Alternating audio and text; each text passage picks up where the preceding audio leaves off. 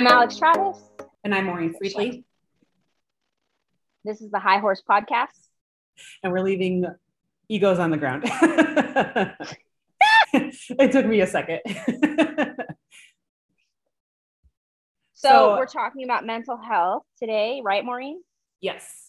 Um, I, I'm excited to talk about this because I know I've commented on my TikTok that I am a board member and seek care through a equine assisted therapy program here in Texas.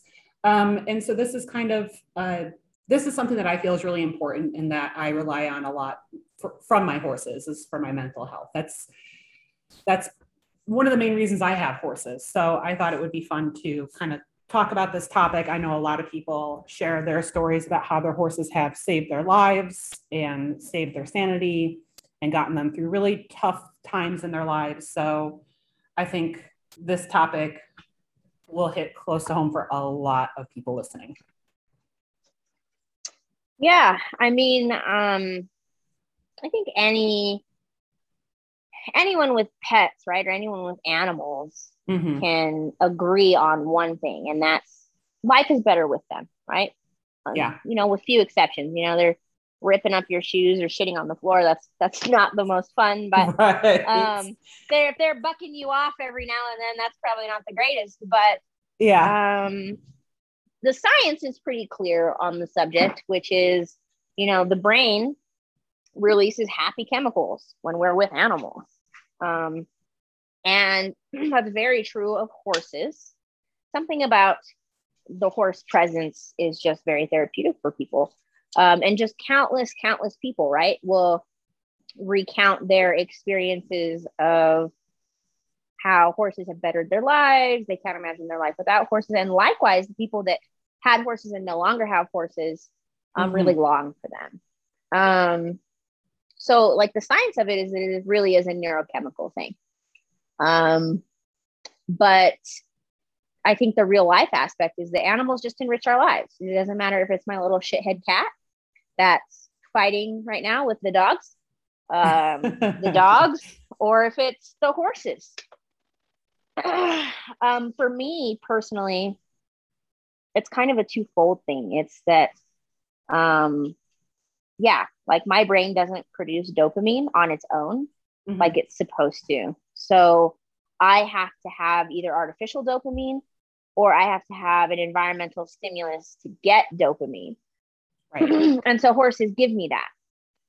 Now, um, the other aspect is that having horses forces me to get out of my bed. Because a lot of times, like my prior to having horses back in my life, um, like there would just be period of like periods of days. I just wouldn't yeah. even get out of bed. Would not. Because you know, my kids were at an age where I could like pre-set up food for them. Mm-hmm. Um, they had activities, they were self-sufficient, and but the horses, you know, they they can't get their own hay. They can't right. muck their own stalls. They can't right. fill their own troughs. And so that was a physical motivation for me to get out of bed. And also, I know this is you know might resonate with some people and that's the reality it force it would force me to shower mm, yeah it would force me to yeah. shower um because i you know i can't be around them and not touch them and i'm gonna you know after you get to petting on a horse if you're really petting on a horse you know what your hands look like after oh, you've yeah. got at the horse version of thick brown cheeto dust all over your hands and you're just you know, covered in dirt and horse shit. And so you come back inside and you can't just get back in bed. So it would force me to shower and brush my hair. And well, I'm already in there, so I might as well brush my teeth. And it also fully dirties your clothes, fully yes. dirties them. So it forces you to change. So, um, incorporating horses back into my life gave me a routine. It gave me a routine back. Uh, and it gave me back my self care that I was mm-hmm. sorely lacking before. I mean, up until the point when I decided, okay, I need to maybe take an honest inventory of my mental health and make some changes in my life. Like, my I would get to the point where like I had one big dreadlock on the back of my head from having my hair in a bun. Yeah. because it would, it would even get to the point sometimes where I would shower, but not brush my hair, not wash my hair. It gave me a routine back, gave me back some of my self care, you know. And I just actually talked about this with my psychiatrist uh, on Friday. You know, we talked about um because like with my uh, specific mental health lineup, um, routine is not something you know. I'm either really good at it or I'm I don't have one at all. So like a lot of times I'll forget to eat for Right. like a couple of days. Like it's Mhm. just not something my task activation um is just not something my brain does. And like things that are normal and routine to most people just don't even exist. They don't even exist to me. Um but when you're outside working horses all day, god damn it, you come in with an appetite. Yeah, for sure. Um or it only takes one or two times for you to go outside and get lightheaded for you to be like, mm. but and then the motivation is there too, right? Because before, you know, I like I went to the gym and stuff, but that was never as motivating as um, having livestock has been hmm back in my life. Um, I want to be with them all the time, all the time. I'm like, there's two places in the world where I am my most content. That's with my horses and in my jeep, in that order. Um, so it so we were so i was talking with my psychiatrist right and he was like girl, well you sound like you're doing a lot better and i was like "Mm, i've just found a way to modify my environment if i'm being honest like the symptoms are all still there Yeah. um but i have found a way to mitigate things you know and a lot of that was moving away from tucson unfortunately a lot of my triggers and stressors were because of people hmm being around people. It's incredibly stressful to me. Um, I don't, I did like social interactions are just not something I've ever like fully understood very well. It's very uh, emotionally and physically taxing on me. Um, and so I just eliminated that. I just don't have people except my kids around. Yeah. Um, last year was maybe a pretty extreme example of that because you know the kids were online, so I didn't have to deal with teachers or anything.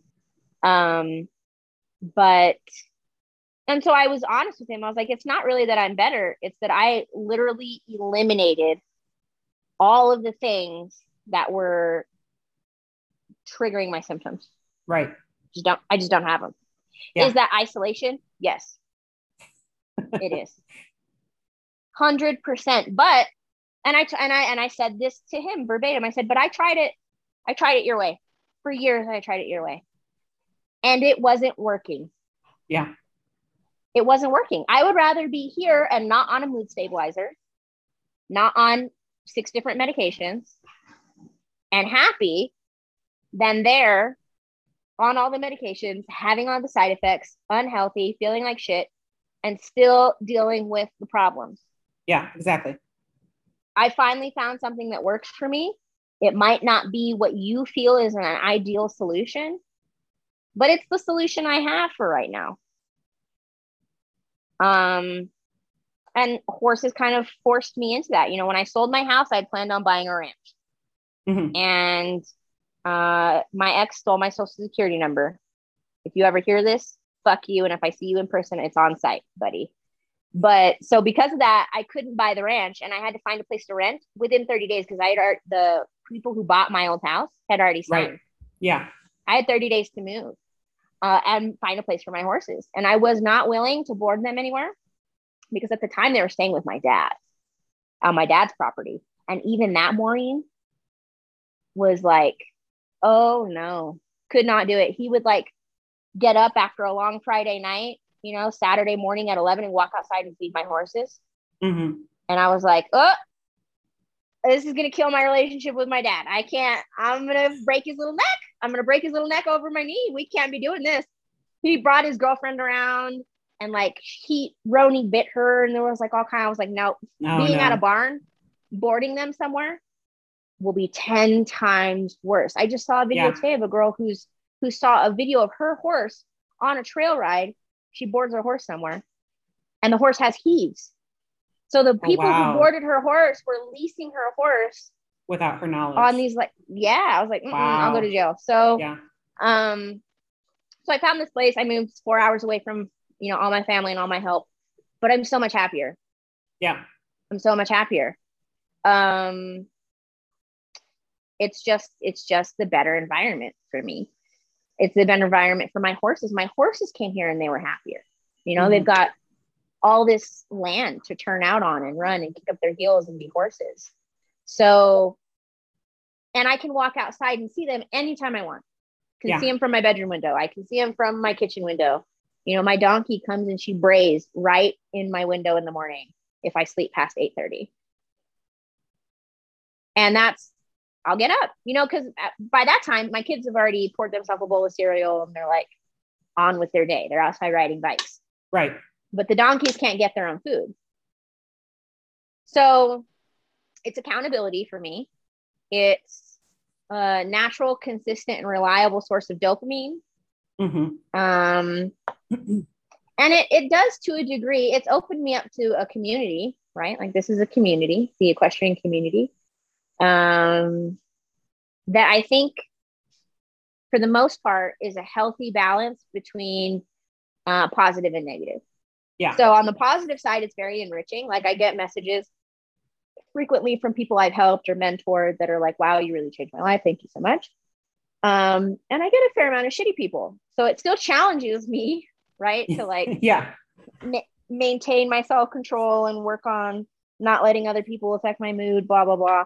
Right. But um, it did give me community. So it helped bridge the gap between me and my kids made me a better parent, made me a more patient parent, a more empathetic parent. Mm-hmm. Um,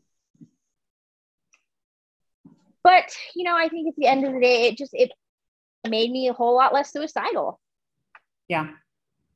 Period. That is so like immeasurably valuable. Mm-hmm. Um, and I think for me and a lot of other people might struggle with this is like the constant questioning, like why why can't I why can't my brain just be like everybody else's? Right. Why? Well, it doesn't really matter why, because it just isn't.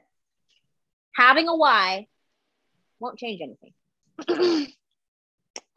and I think about like, well, if I didn't have horses, I'd go right back, right? But everybody has their thing, I think. And again, there's no sense in asking why. I can't change my brain. Mm-hmm. I can't change uh, who I am now post military. Right. I just am. And so it's better to just deal with the cards you have than sit there wishing you had a different set of cards. Um, so that's where I'm at in my life. And I have horses to thank for that because I got right before I got Roni, I actually got Roni as the last last ditch effort to finally have a horse of my own in my adulthood mm-hmm. because I was I was about to go into hospice care. Yeah. Um my have you had psychiatric- for? Roughly. I think almost two years now or something like okay. that. It's definitely over a year and a half, maybe close to two years. I don't know. My concept of time isn't isn't super great. Um, definitely more than a year and a year and a half. But so my psychiatric medication was causing an electrical ir- irregularity in my heart rhythm. Mm-hmm. And that went it went undiagnosed because the symptoms mimic anxiety. Yeah. And so at the at the when we finally recognized what was happening, um, I was already in heart failure and I had lost like 65 pounds, close to 70 pounds. I was fucking sick. Yeah. Like people would see me and they'd be like concerned. Rightfully so. I was very ill. Um, and I got my horse. Well, I found out that he was for sale, and I just knew like if he goes to someone with a harsh hand, he's either going to end up as a bag of dog food or, you know, packing salt yeah. Because nobody's going to have the time and empathy for him that, that he needs. Um, so I told my dad, I was like, well, how much do they want for him? And he was like, yeah, 800 bucks. And I'm going to buy that horse. And he was like, you can't take care of yourself right now. You don't need a horse. And I was like, well, ha, you fucked up because now I'm definitely getting the horse. Yeah. Um, How did you come And I- across Roni? What uh was Roni it like a sale ad that you saw or no, Roni belonged to a good family friend of my father, um, who he's known for decades and decades, right? And I also knew them Mhm. and spent a lot of time, you know, on their ranch. gotcha. So, so yeah, I got him, and it was so Roni is actually how we discovered my medication was killing me, hmm was causing my heart to to have uh, electrical irregularities and eventually cause heart failure. Um, because I would be, you know, I couldn't travel in my car with my heart medication hmm or my um, psychiatric medication because they're all controlled substances, blah blah blah. Right. Um, the only the only one I think I could take with me was my as needed diltiazem for you know severely high blood blood pressure. I would be there and I would miss my doses, and I'm just like I was exceptionally forgetful at the time, still very forgetful, but um, you know, I'd go 12 hours, 18 hours, 24 hours without my medication. And then eventually over time started realizing I was feeling better. hmm And I called my doctor and I was like, hey, um, don't know if this matters or not, but I'm actually kind of feeling better when I don't take my meds. And they were like, yeah, maybe we should look into that. And then that's how we found out like mm, the dose of your medication was too high and it was interfering with your heart rhythm. And hmm over time your your heart rhythm blah blah blah blah blah so um i owe a lot to roni i owe a lot to him and the, the the interesting thing for me was and anybody that's like known me for a long time i've always been very much like animals were are my thing. And i for a long time wanted to go to vet school until i realized like that's not smart financially. Yeah. um and in terms of like compassion fatigue i already had compassion fatigue from being in the military. So um i had dogs all my life. I had pets all my life. But they never did for me what horses have done Mhm. it's just it's just a different medicine it just is they speak to your being differently Yeah. um and so yeah i'm very i'm very very grateful to each of my horses they've all done something differently for me but roni truly saved my life um being as stubborn and obstinate as he was because i wouldn't have been spending so much time at the ranch with him Mhm. if he was easy Right. But he wasn't easy he was extremely difficult well when so when i bought him i was told he was broke hmm let me just tell you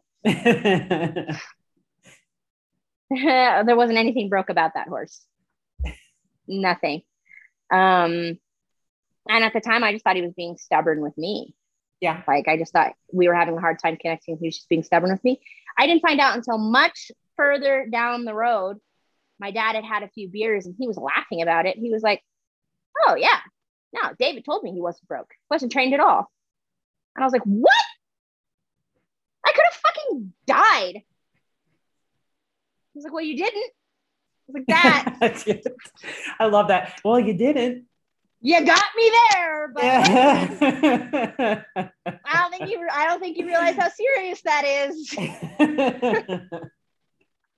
But I could have. Is the point? What if I? Come on, man. right. Because it's you know it's it's it's really up to the horse, like how much they let you get away with and how they act. You know, like Roni. Roni would let me put a saddle on him. You know, he might have been moving his feet around a little bit and kind of being a little pinny eared at me, but he let me put a saddle on him. So I didn't have any reason to think that that was out of the. I thought he was just being, you know, a little pig headed. No, Yeah. he. That was the first time he'd ever had a fucking saddle on him. Um, and I found that out when I got on. Trust me.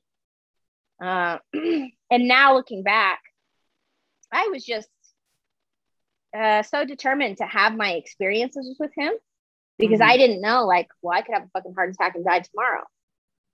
right. So I wanted to like rush things. I wanted to check things off the list, you know? And um, yeah, it didn't work at all. He, so I, I spent a lot of time there with him. Um, I'm really, really grateful to him for it. I think um, as much positive impacts within the equestrian community, there's a lot of negative too, especially within the competitive world. Uh, we talked about this on uh, last week's episode. Um, you know, that's why I don't want to be in the competitive environment at all. Right. Horses have been so therapeutic to me, so medicinal. I could not ever imagine ruining that um, because it could be catastrophic to my life, my quality of life. Yeah. And I, for the first time in like 29 years of existing, I'm happy. It's fragile. It's fucking fragile, but I'm happy. Yeah. And it took 29, it took 20. I was driving, driving down the dirt road in the Jeep the other day. And I was like, oh my God, I'm happy. Wow, that's what this feels like. Holy shit. And I'm not on it, I'm not on a medication. Right. I'm happy.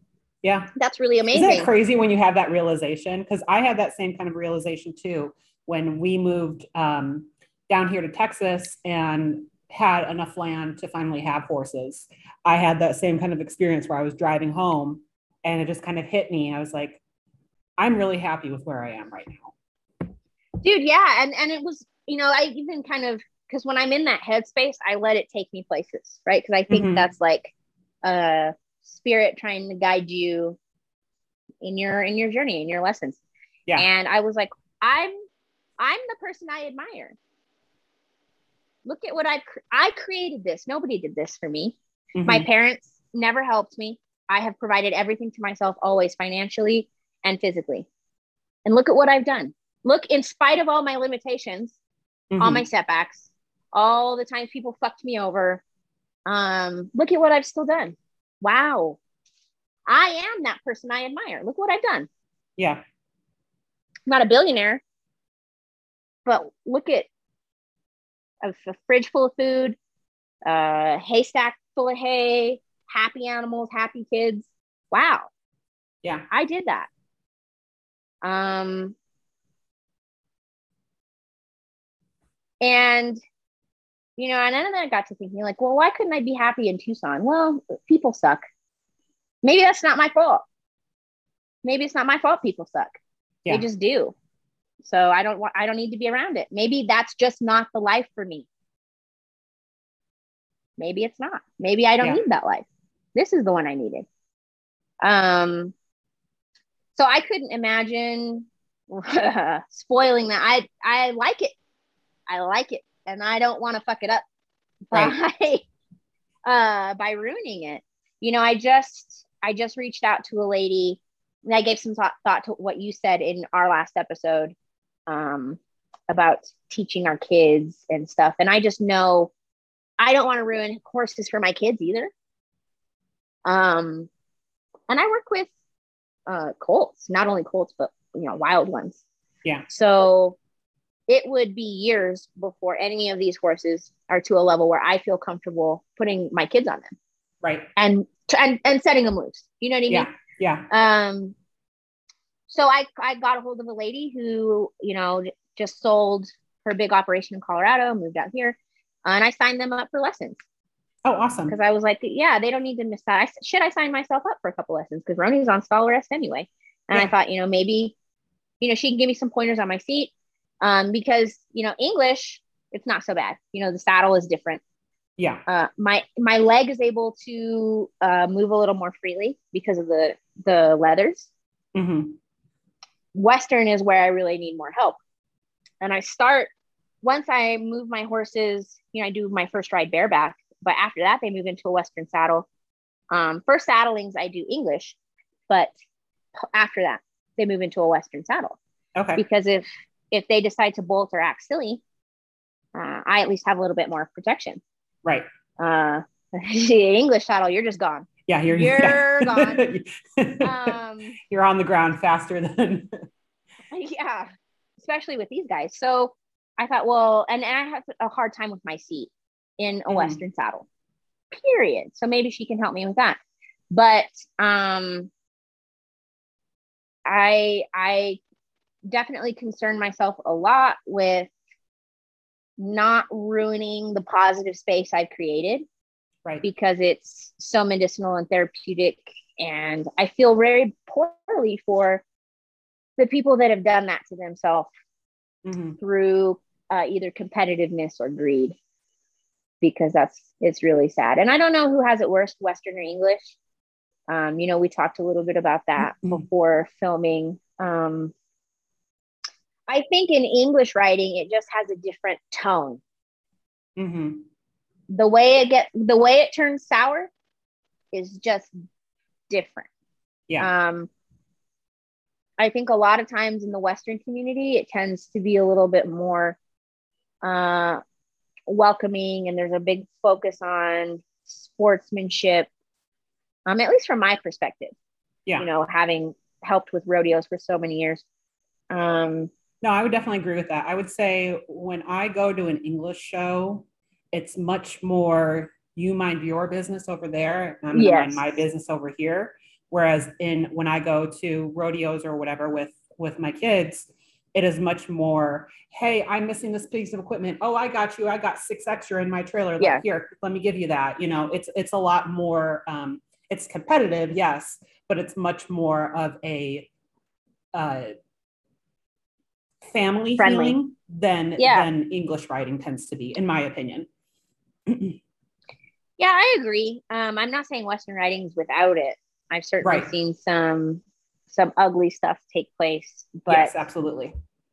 uh and i think honestly if you want to bring if you want to circle it back around i think it comes back down to money more it just comes back down to money look at if you if you took an honest um valuation at the cost expenditure between western and english english is going to come out higher every time Yes. every time. Um, and there's less of a focus in Western writing and especially Western competition on how ex- how expensive do you look Right. than there is in English. I mean, that is a thing. Yeah. Um, and it's ironic that they can put so much of a focus on how expensive does their same fucking brown bridle look from the next same stupid brown bridle Right. Yeah. um you know you can find a, a decent used western saddle for you know, two or three hundred bucks. Yeah. you'll uh you'll be damned. You'll be damned to find that in english. And most most quality english saddles you know Stubben pessoa you're looking at four thousand dollars. Hmm period. Um so yeah i have a, a big hesitation in getting into any of that especially because of the stress it puts on my horses. You know they feel that too. Right. um, and they don't understand.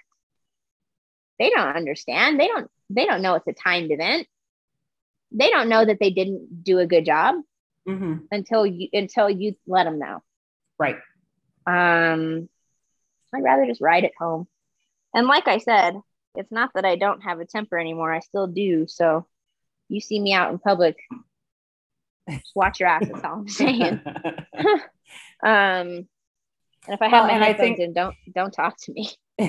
Well, I think too, you know, to to bring it back to the mental health aspect of it, um, I I I might be totally off base when I say this, but this is just my perception, is that I feel that if you're in the English world, um, people are much more accepting of mental health in that community. Whereas Mm. the Western world, I feel like is much more of a you don't talk about it buck up and do it kind of thing, you know?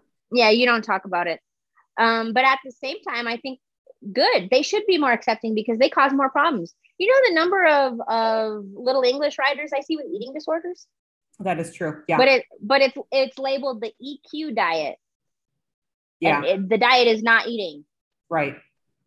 Um i don't i don't know of anything like that in the western community and yeah. if if you do it's like case by case basis not everybody hmm that's like a thing before they go to a show the like three or four days before they just don't eat because they don't want to look fat in their breeches. What? Right, exactly.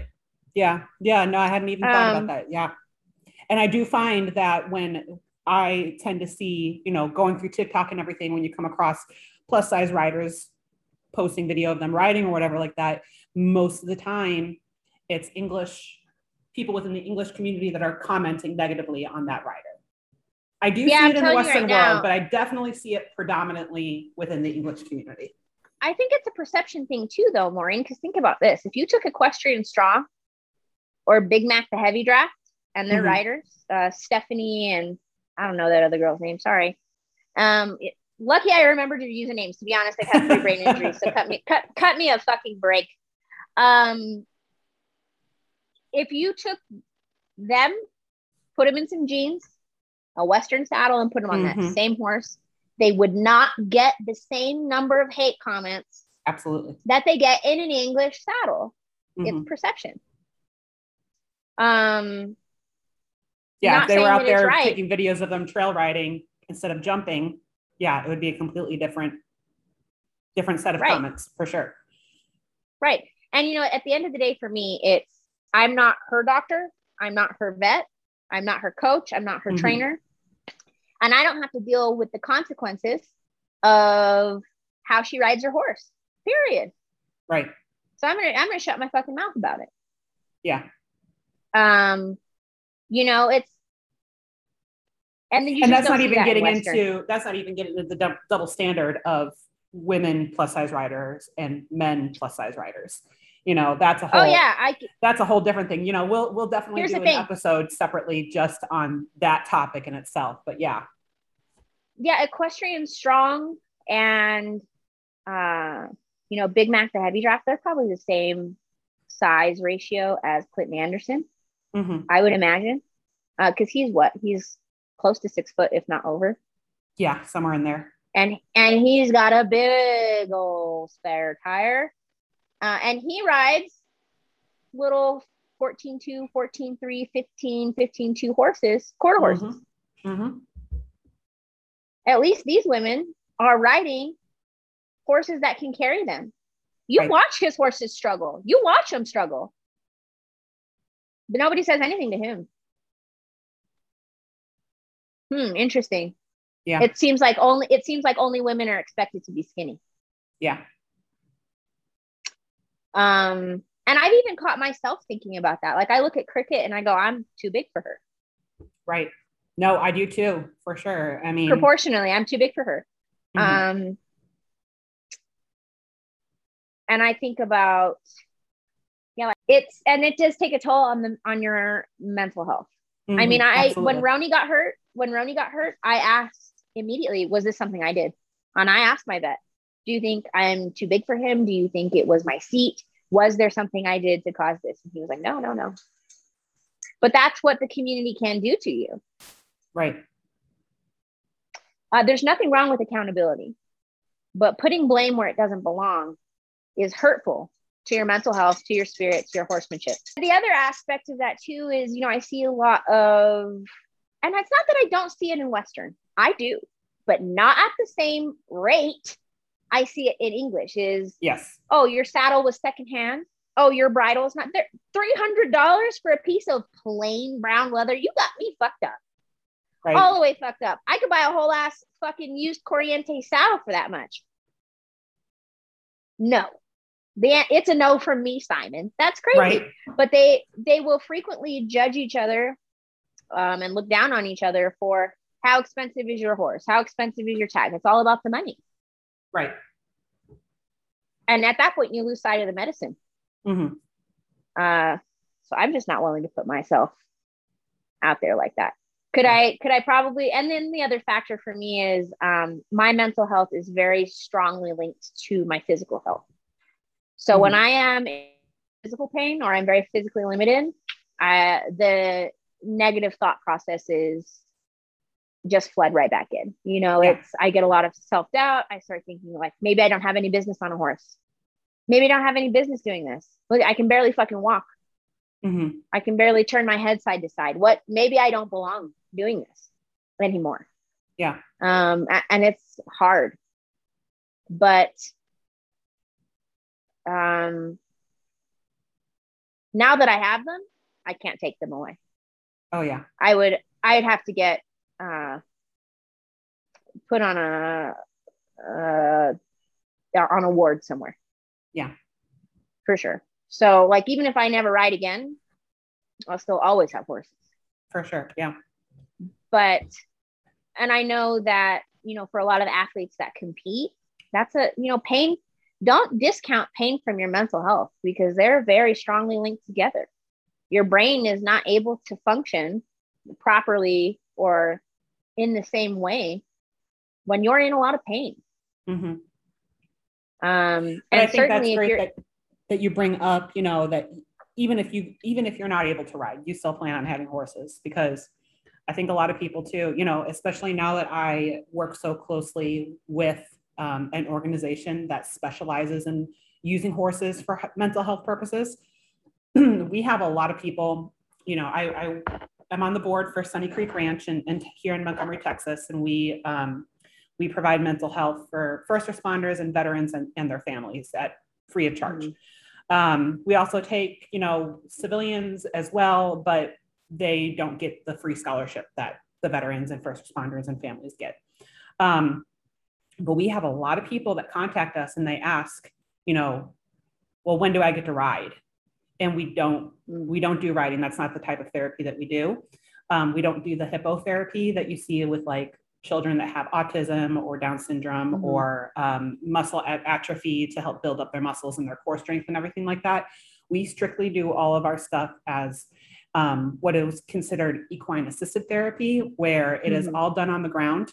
And that's specifically because we don't want to change that dynamic between horse and rider. Because, you know, we know as, as people who ride that the moment you come off the ground and you're in the saddle, it changes the dynamic and the, and the conversation you're having between you and the horse.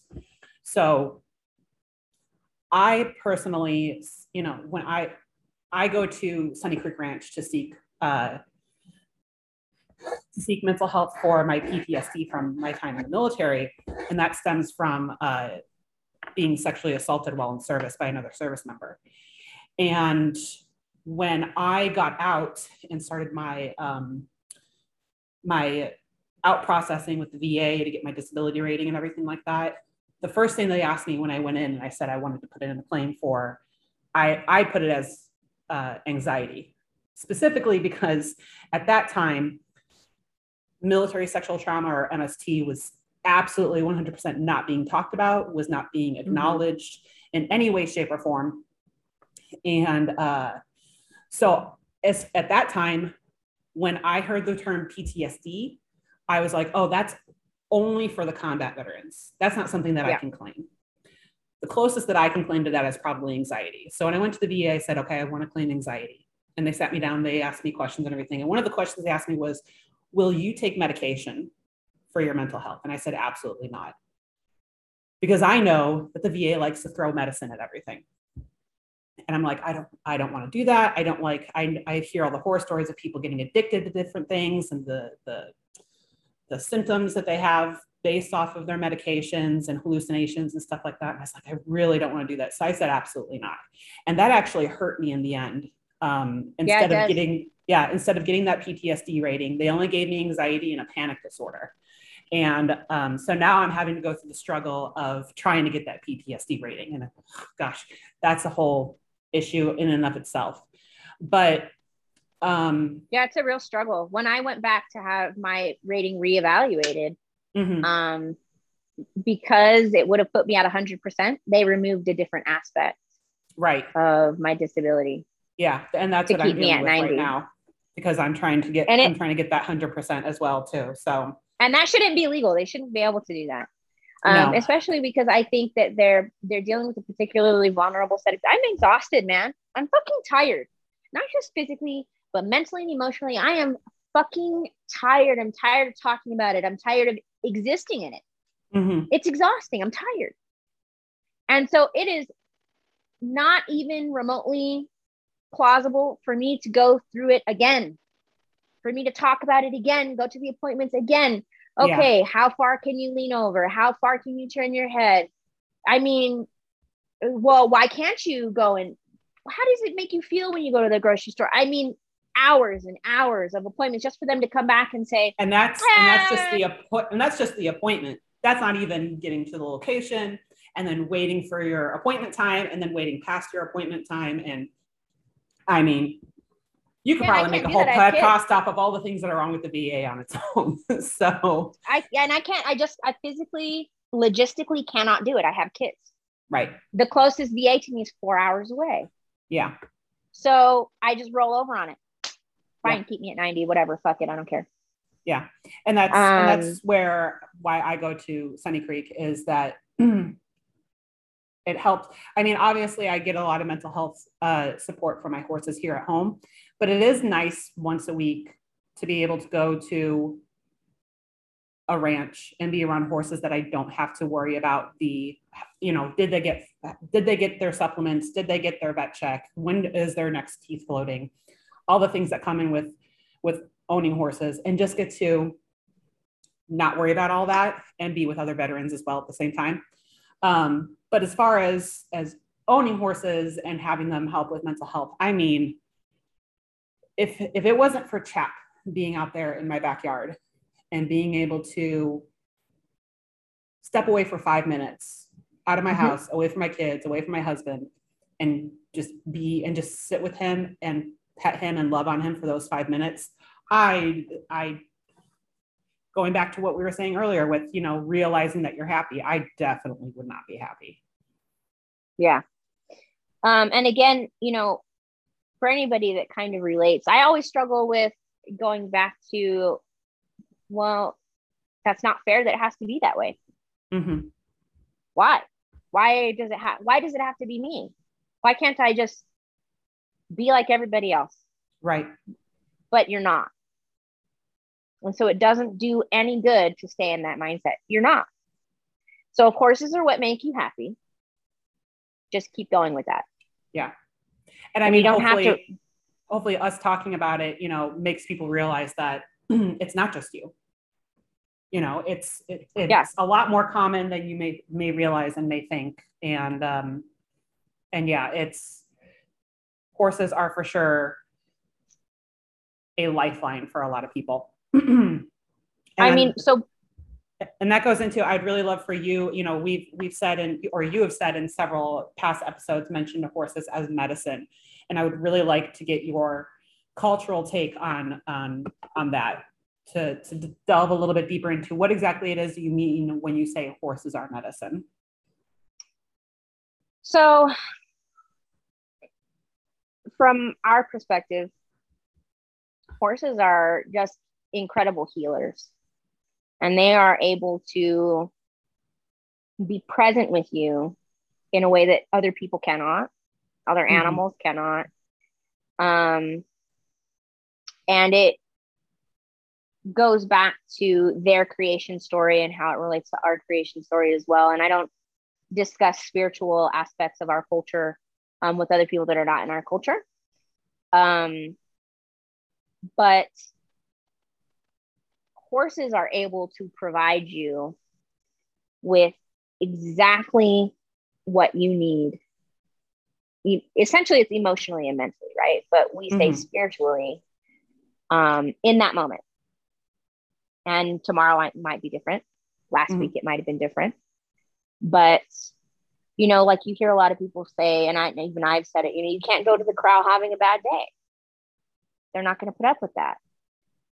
That's exactly it and they're able to assess exactly where you are right in that moment on that day and be with you mm-hmm.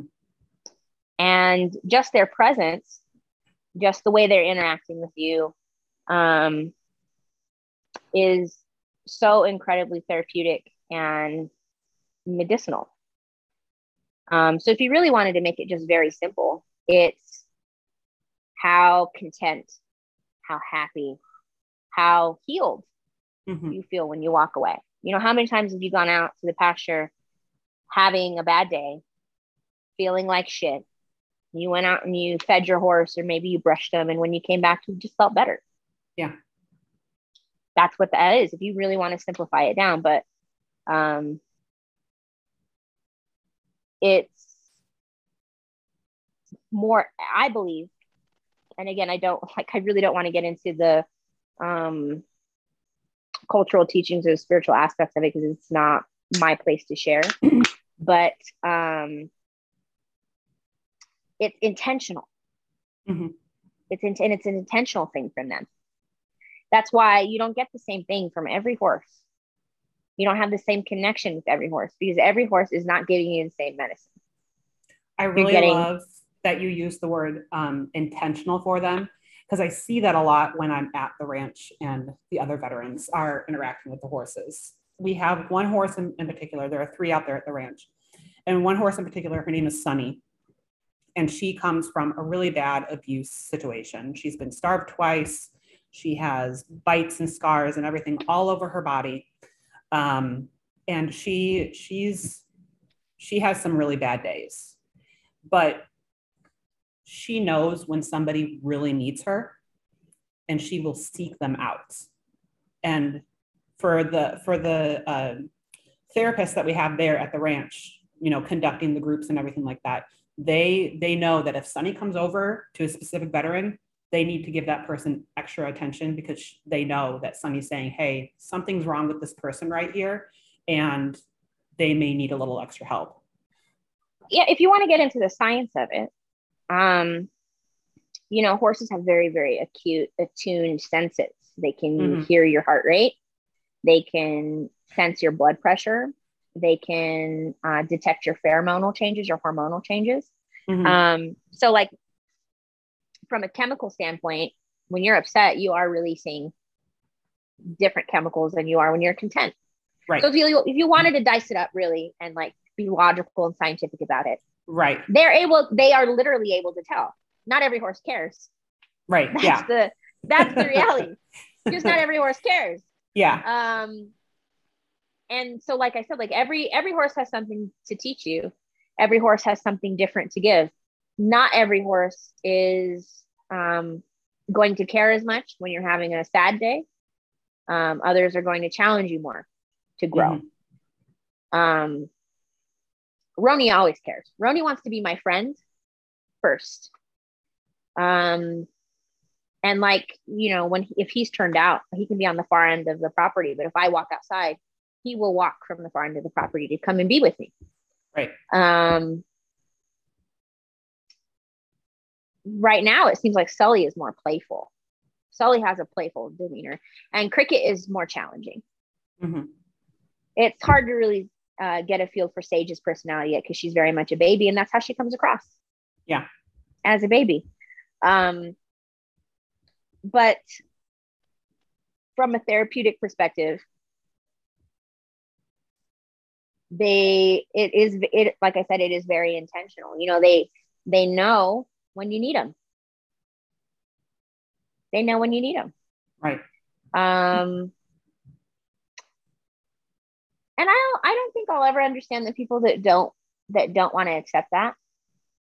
I think it it comes back down to a religious perspective of sentience, right? Because Mhm. like if we acknowledge that they are sentient animals with emotions and thoughts and feelings, then all of a sudden a lot of the things we do and the way we treat them isn't acceptable anymore. right Well, yeah you can't your it's, guilt it's a lot harder to look at them as a machine or a piece of equipment yeah well Mhm. your feelings aren't really my problem Yeah. so um and i think um the crazy shit people are willing to do for horses speaks volumes to how spiritually motivating they can be right like Mhm. think about the ways your life has changed. I mean, let's just look at my life. I I literally moved away from every friend I had, all of my all of my family, Mhm. all of my adopted family, all of my biological family. I moved four hours away where I had no help. I knew no one to give my horses a better life, and so that I could be with them.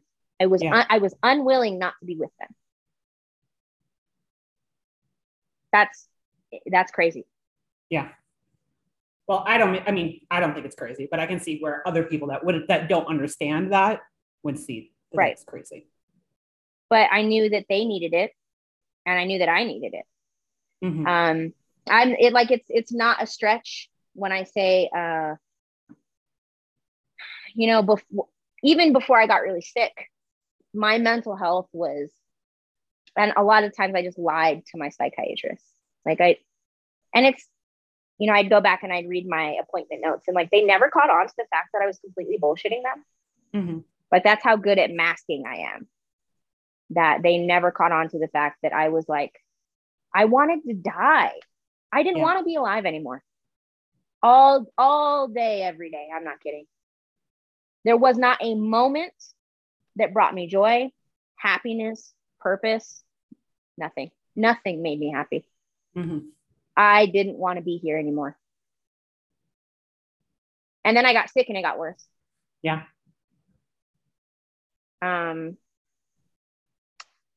like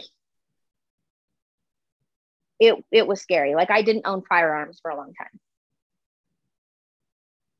time. Um and I can't imagine feeling like that now. Yeah.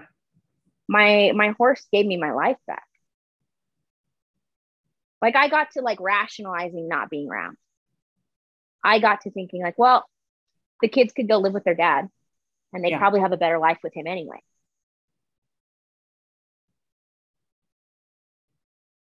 and like that didn't bother me it didn't bother me i wasn't sad about it that's when it really gets scary i think Right. when you're not when you're not sad about the idea of dying.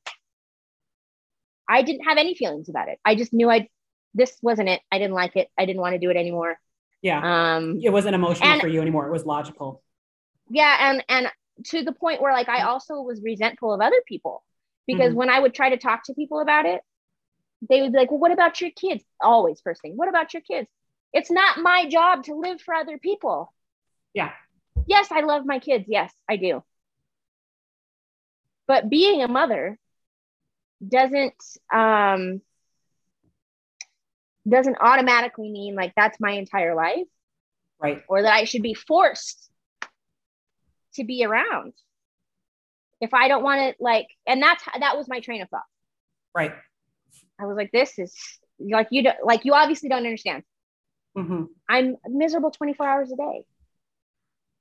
I'm in I was in pain 24 hours a day and I was miserable. Right. Um and I mean, and had then, no and then if they mean, if when people say sit there and they want to make like everything in your existence about the fact that now you're a mother, you sit there and look at it as, yeah, but if I'm going to be a good mother, why would I stay here and put my children Right. through all of this? and that's exact that was exactly it for me. I was like, what what what kind of example are they getting? hmm What kind of example? They watch me walk around on crutches or have to lean on the walls to walk because I can't walk. Yeah. They see me having to take all these medications. They see me, they walk in on me sobbing all the time. That's that's the example I want to give for them. mm-hmm. They're better off without me not here. Um, and having horses gave me that back. That's so invaluable for the cost of uh, hay. Yeah. So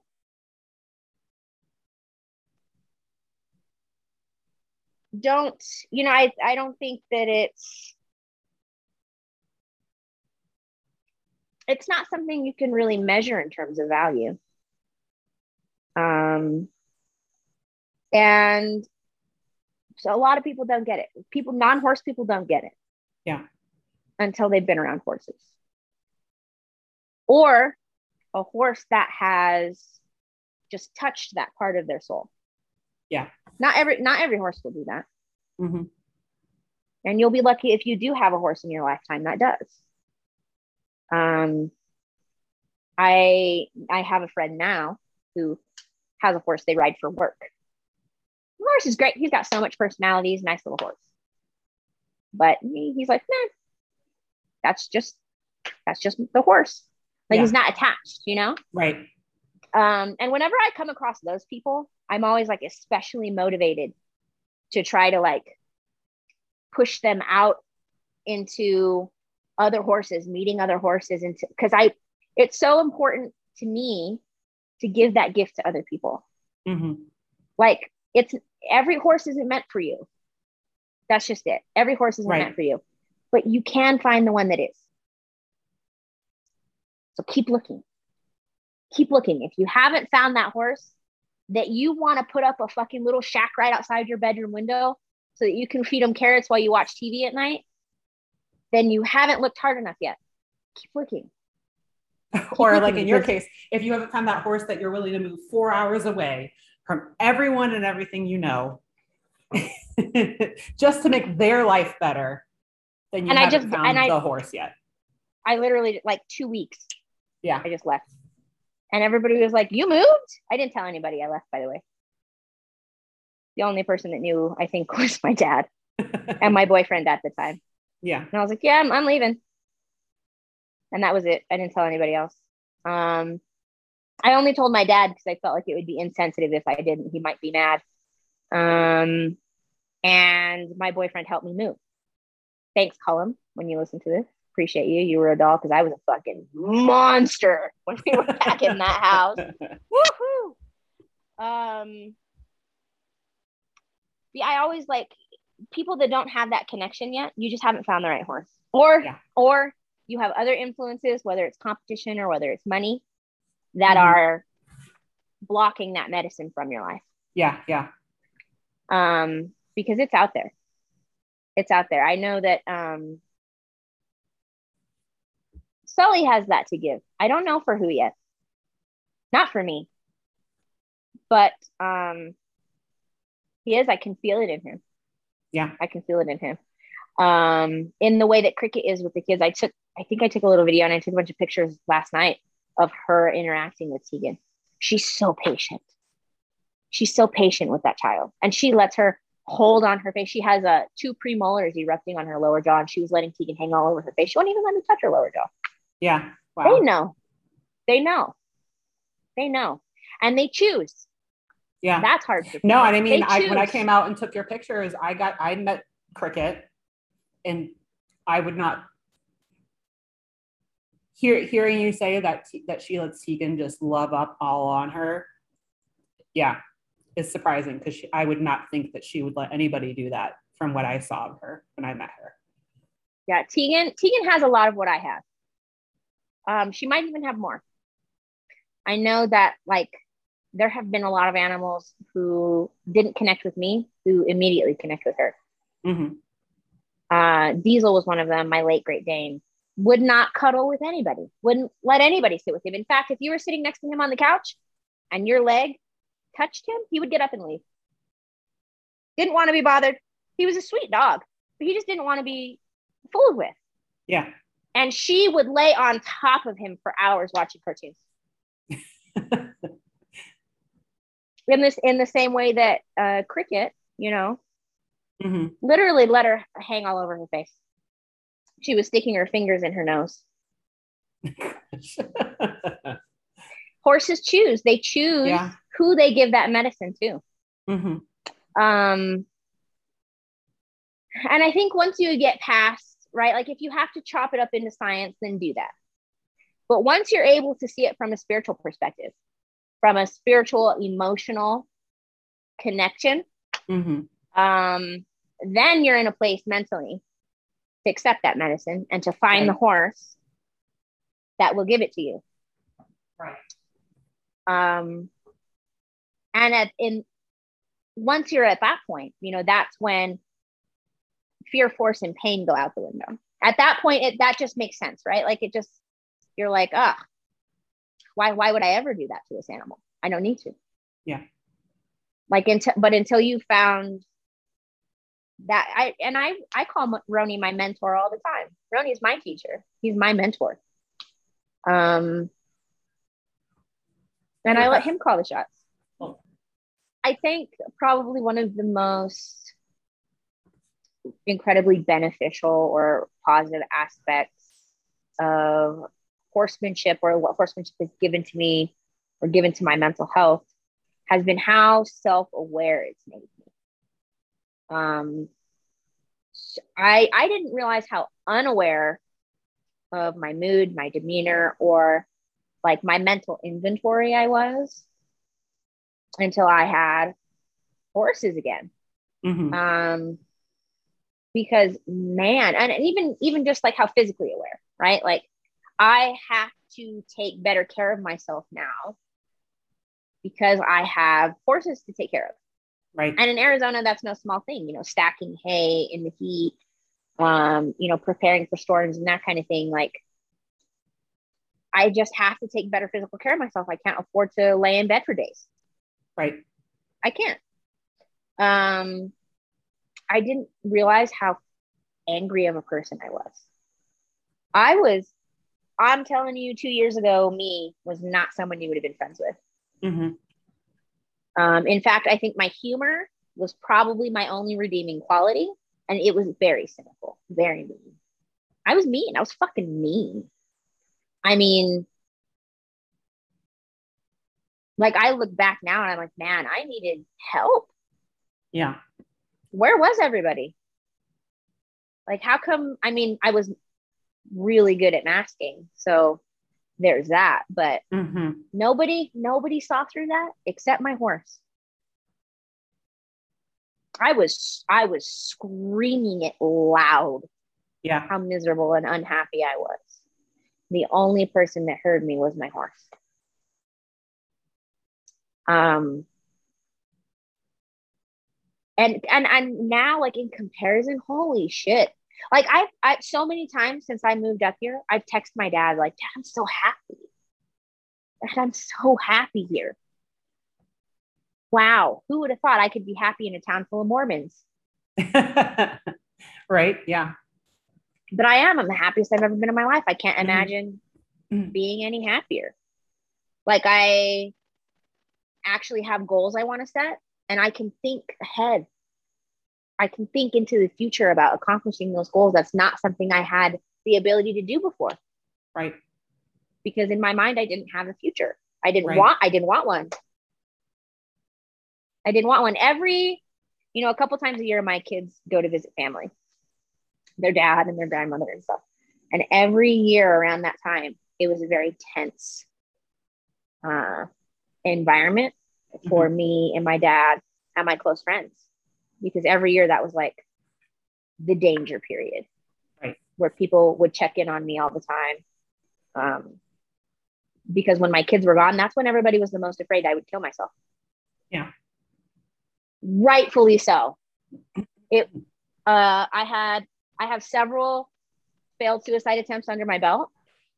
Um so it wasn't unwarranted. But like wow what a difference. But why? Because i would i would show up depressed. I would show up angry. I would show up resentful bitter angry uh, in pain. Mhm. and my horse was like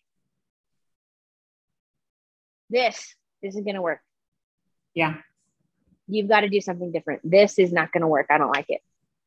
And so i started doing things differently i started care and that was the other thing. I was so depressed and miserable i didn't care about how much pain i was in. I just let it go and get worse. Uh, because who gives a shit? I didn't. Now when i start getting to the point where like i'm like uh it's looking like i might have to use crutches i'll slow down. I'll use the electrical stimulation therapy. I'll use um, you know my certain pain management things Mhm. i don't want to get to that point before it was like the opposite i would start to be in a lot of pain and i would be more reckless i would push it further because if i couldn't feel happy i was going to feel something Yeah. um, towards the end before I moved, I started self harming again. And I hadn't self harmed in 20 years. So nobody, nobody picked up on it. Or if they did, they were too afraid to say something. Because I'm Mhm. not kidding, I was fucking scary.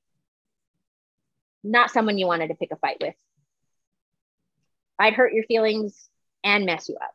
Like that's I was vicious, Vi- volatile, vicious. my mental health was garbage in more than way, well, more ways than one. And Right. the only person who would not put up with that was my horse. And further, you know, he was the only one who I cared to do better for, right? Because like my kids would just make me feel guilty. I just felt like a failure. And so I would isolate. I'd set them up, I'd get all their food ready, I'd put a smile on as you know good as I could for however long it took to, you know, interact with them. And I'd isolate because I knew like I couldn't be who I needed for them. So I just Mhm. wouldn't be around. Just wouldn't be around. Because I didn't want to harm them emotionally Right. and I knew that I would. Um, anybody else, it, it was straight up. It was like, well, if you don't fucking like it, don't be around. Don't be around, or don't say anything. Mhm. Um, and the same, like even my psychiatrist, like wouldn't pick a fight with me. Like that's how vicious it was. So yeah, I think even if I hadn't gotten sick, like I was on a bad track, which sucks because I was accomplishing so much. I was so successful in other aspects of my life, Mhm. but I had no purpose, no joy. Um, and yeah, nobody was willing to step in and say something. So, and my my doctor's only response because that's the other thing, you know, a lot of people push the responsibility off onto your doctor, right? Like, oh, where was your, your psychiatrist or your therapist and all of this? Well, trying to prescribe me meds. Meds are not gonna. Meds did not and would not have ever fixed what was wrong with me. What was wrong with me was in my spirit Mhm. not not in my chemistry. I mean, I'm not saying my chemistry is great because it's not, but um, that wasn't the problem. Right. Um, or they would prescribe me drugs and I just wouldn't take them. They'd literally pick them up, throw them out. Yeah. How many veterans do that? All of us. Just about all of them. Yeah. I've got a box sitting under my sink of all the meds I was prescribed that I didn't take. Yeah. Um. So, I would also encourage anybody to like just be more self-aware of how you're feeling around your horse. Be be open to that. Be open to that because it wasn't until I became open to it because I mean Remy and I had a pretty bad relationship at the start hmm period. He wasn't tolerating my bullshit and I was on my bullshit. Um because I was like very much in that bucket list mindset. I saw my heart condition and my heart failure as my way out. hmm I was like, this is it. Cool. I don't have to do this anymore. Problem solved. So I started checking things off my list. And he wouldn't let me. He wouldn't let me. Um, so be self aware. Challenge yourself to be open minded and self aware to what challenges you have with your horse and why you have them. Because it's probably you. 99% of the time, it's you. Mhm. And your horse is trying to tell you that. You're not Yeah. listening. Yeah. You're not listening. No, for me, Um, I, I definitely feel that with Chap. He has, um, he's forced me to be softer. Oh, yeah. Big time. I'm a much better parent. Yeah. I mean, especially in relation to my, um, my PTSD and my MST, you know, in the Marine Corps, and I know it is in a lot of the other services too, it is suck it up, suck it up, just suck it up, suck it up, suck it up. Tough shit, tough shit, suck it up. And so, um, like the idea of being emotional in in the service, especially if you are a female, if you're an emotional female in the service, you're dead. You're dead. Yeah. You are you are worthless. You're gonna get Marines killed. You are st- stop being so feminine. Stop being so girly and and toughen up. And My personal favorite is you signed up for this. yeah. Well, and two, you know, especially since I do a lot of advocacy work for military sexual trauma, you know, one of the big things that that made people, you know, try to hide it and push it under the rug is, well, that's just occupational hazard. Yeah. You will okay. you will find statistics and paperwork and everything else that says being a female in the military and being sexually assaulted is an occupational hazard. Yeah. Well, it's still and, illegal. And for that reason, you cannot sue the military for what happens to you while you're in service as a female. Well, there's a lot of uh, litigation related reasons why you can't sue the military. And pri- the primary is because you are government property, and government property can't right. sue the government. Um, right, yeah. Um, but uh, when when it comes to Chap, he is, you know, we we said at the at the last episode that he he's definitely a lot more. He's like me, hides his emotion, and when he finds somebody that he trusts, he will share those emotions, and that's how I am. And but in order for me to get him to be willing to share his emotions with me, I had to be softer. Yeah, but also look where that's gotten Chap. Look where that's gotten him. Yeah. And I and I and I because I look and I make the same. That's why I you can't you can't convince me otherwise, right? About horses. Like I every horse happens to you for a reason. Every last one. Every last one. You will never convince me otherwise. Um Roni ended up with me for the same reasons uh, I ended up with every piece of paperwork I had in the military, for every failed relationship I've ever had. We have the same stubborn, obstinate personality, um, especially when we're not being treated correctly. Mm-hmm. You come to me with some attitude, and oh boy, that that was a mistake. Whereas, you know, approach me fairly and you get a completely different person, a much mm. softer, kinder, more willing person. But look where that got Roni. It almost got him on the meat truck. Because who fucking knows who would have bought him? Yeah. And actually, I do I do know who wanted to buy him. That wasn't me. And it would have been a terrible existence. He wouldn't he wouldn't have made it because he wouldn't have tolerated the way this particular person would have treated him. Hmm. And it would have either got him beat real good and and put out on the range and, and said to hell with you or sold at an auction for sure and he probably would have just kept changing hands like that right in the in the same way i kept uh you know burning through relationships at that yeah. time of my life because I was just unwilling. Roni was an unwilling horse when I got him too. Mm-hmm. We we came together with the same problems and we were butting heads with the same personality and the same problems. In the same way that now we have such a great partnership. Um, and it always strikes me when other people comment on it or they say, you know, like, wow, I can somebody commented on my Instagram the other day. That is a happy horse if I've ever seen one. And I was like, isn't that amazing? Yeah. Because he fucking wasn't when I got him. That horse wasn't like that when I got him. But we got there together. Once I took an honest inventory of where I was at in my life, who I was as a person, was open minded and willing to change. And then, you know, of course, being willing to change and doing the things necessary to make those changes are two different things. Mm-hmm. Um, I think that if you find yourself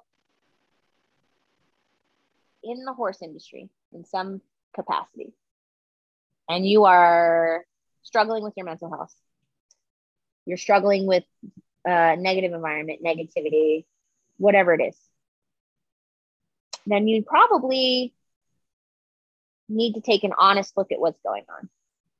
What is it? Where is the root cause? Be open minded enough to accept if it is you. Mm-hmm. And if it isn't, you know, uh, I can't speak to the competitive atmosphere because I'm not, I'm not in that. I'm, I just got my mental health to a place where I like it. It's nice. I like it up yeah. here. It's cool. I like this place. Um, And I don't I don't want to change that right now. So I can't speak to that. But if you love being around your horse until it's time to go to a show, you love being around your horse until it's time to go to a rodeo or a jackpot. Yeah. There's your sign. Yeah. No, I was That's- just gonna say I was just gonna say that if if what if if riding with your horse in a competitive atmosphere is no longer fun, because the whole reason you started was because it was supposed to be fun and because you enjoyed it. Horses are yeah, horses are too dangerous and too expensive to Yeah. be fool around doing shit that you don't enjoy anymore. Yeah. So if if you're going to a show and it's no longer fun, then you need to go back to the beginning where Yep. it's just you and your horse and you have no agenda other than spending time with them. Yeah, and when you're in uh one thing that that science does get right is when you're in that negative mindset, right? Like if you're feeling uh, like the only important thing is winning, Mhm. or even worse, the only important thing is beating her. Mm-hmm. You are no longer in a place emotionally or spiritually to receive that message your horse is trying to give you, that medicine. You're not, and you won't. You won't. Yep. Um, so, and just, and like I said, horses are too expensive, man. Too expensive, too dangerous, too time consuming to not enjoy it. Go back to enjoying it. Revisit that other stuff later. I'm not saying I'll never compete in anything. I might, but my horse's soundness comes first. My Right. soundness comes first. Mm-hmm. Um, just because you have a horse doesn't mean you need to trailer it up on the weekend and go show somewhere. There's nothing wrong with just having horses. Yeah. There's nothing I mean, wrong hell, I got I got three ponies in my in my pasture right now, and we only use one of them as a lead line pony, and the other two are just there to enjoy having. right. You know. Uh, you know what? It's fun, it's funny that you say that because my neighbor, they're Mormon, of course. Uh, and he always talks about how uh, I I'm just useless animals. And anytime I get a new animal, he'll be like, "What are you going to do with that one? Nothing, just another useless animal." I got into it with him one time. You don't fucking pay their feed bill. You don't pay their vet bills, so you can shut the fuck up. Yeah. They're here for me to enjoy. That's their purpose. Their purpose is to just exist. They don't need to have a reason. You don't. Yeah, I was just gonna say. You don't. What's you your don't have purpose? a reason. Yeah, sir? exactly. You just exist, right? Cool. Why don't you exist over on your property and mind your fucking business? And furthermore, if it's if it's that aspect of horsemanship that you feel is taking a toll on your mental health, if it's the competitive aspect or the judgmental aspect of, of other competitors, please uh you know, if you have to take a little inspiration from me, go ahead. Do not be afraid to tell people to fuck off. Yeah. Fuck off. I think that's a lot of the root cause of a lot of people's mental health is that it's okay to just exist. Because how you know, we're I know for me for a long time before having my horses, I would stress all the time, especially after I got out of the military, of what what the hell, what the fuck am I gonna do with the rest of my life? Oh, dude, I went through the same thing. I had a whole existential crisis. I had a couple. Oh, yeah. I went through it twice. I went through it twice, and I didn't even, Maureen, I didn't even like being in the military. I didn't even want to be there. I, I was forced to be there. Right. Um, and I still went through that. You know why? Because it's it's psychological programming, and the military is very good at it. Right. Yeah. Um, but you don't just tell. You know what? You don't have to say F- the f word if you don't want to. But don't hesitate to tell people to stick it where the sun don't shine if they are ruining your day. Yeah. No one, you know, no one can make you feel any way you don't allow them to, but they also don't have the right to sit there and act like a fucking fool with no consequences. Tell them to fuck off. It only takes one good time. I guarantee, I guarantee you they'll shut the fuck up. Maybe not at a rodeo, but if you're at an English show, that's all it'll take. I promise. at a rodeo, you meh, maybe tread a little more lightly. Be a little nicer about it. Um, yeah, any closing thoughts on that? No, I mean, if if it's been a while since you have just gone out and been with your horse with no agenda, that's your homework this week. Oh yeah, for sure. It should be uh, more that than anything else. More exactly. that let your horse teach yeah. you. Yeah. Let your horse teach you how to be. Have you ever seen how peaceful a horse is? You ever seen how peaceful they are just being? Mm-hmm. And if your horse isn't peaceful, that's your fault for creating an environment where they can't be. You should probably fix that. But most horses are just very happy, very peaceful. Take a, take some time. Let them teach you how to do that. Mine did. And if I can learn, I know anybody can.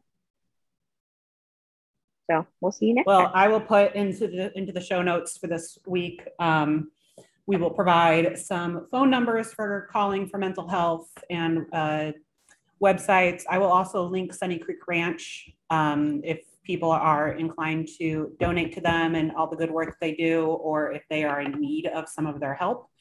And um, yeah, just everybody.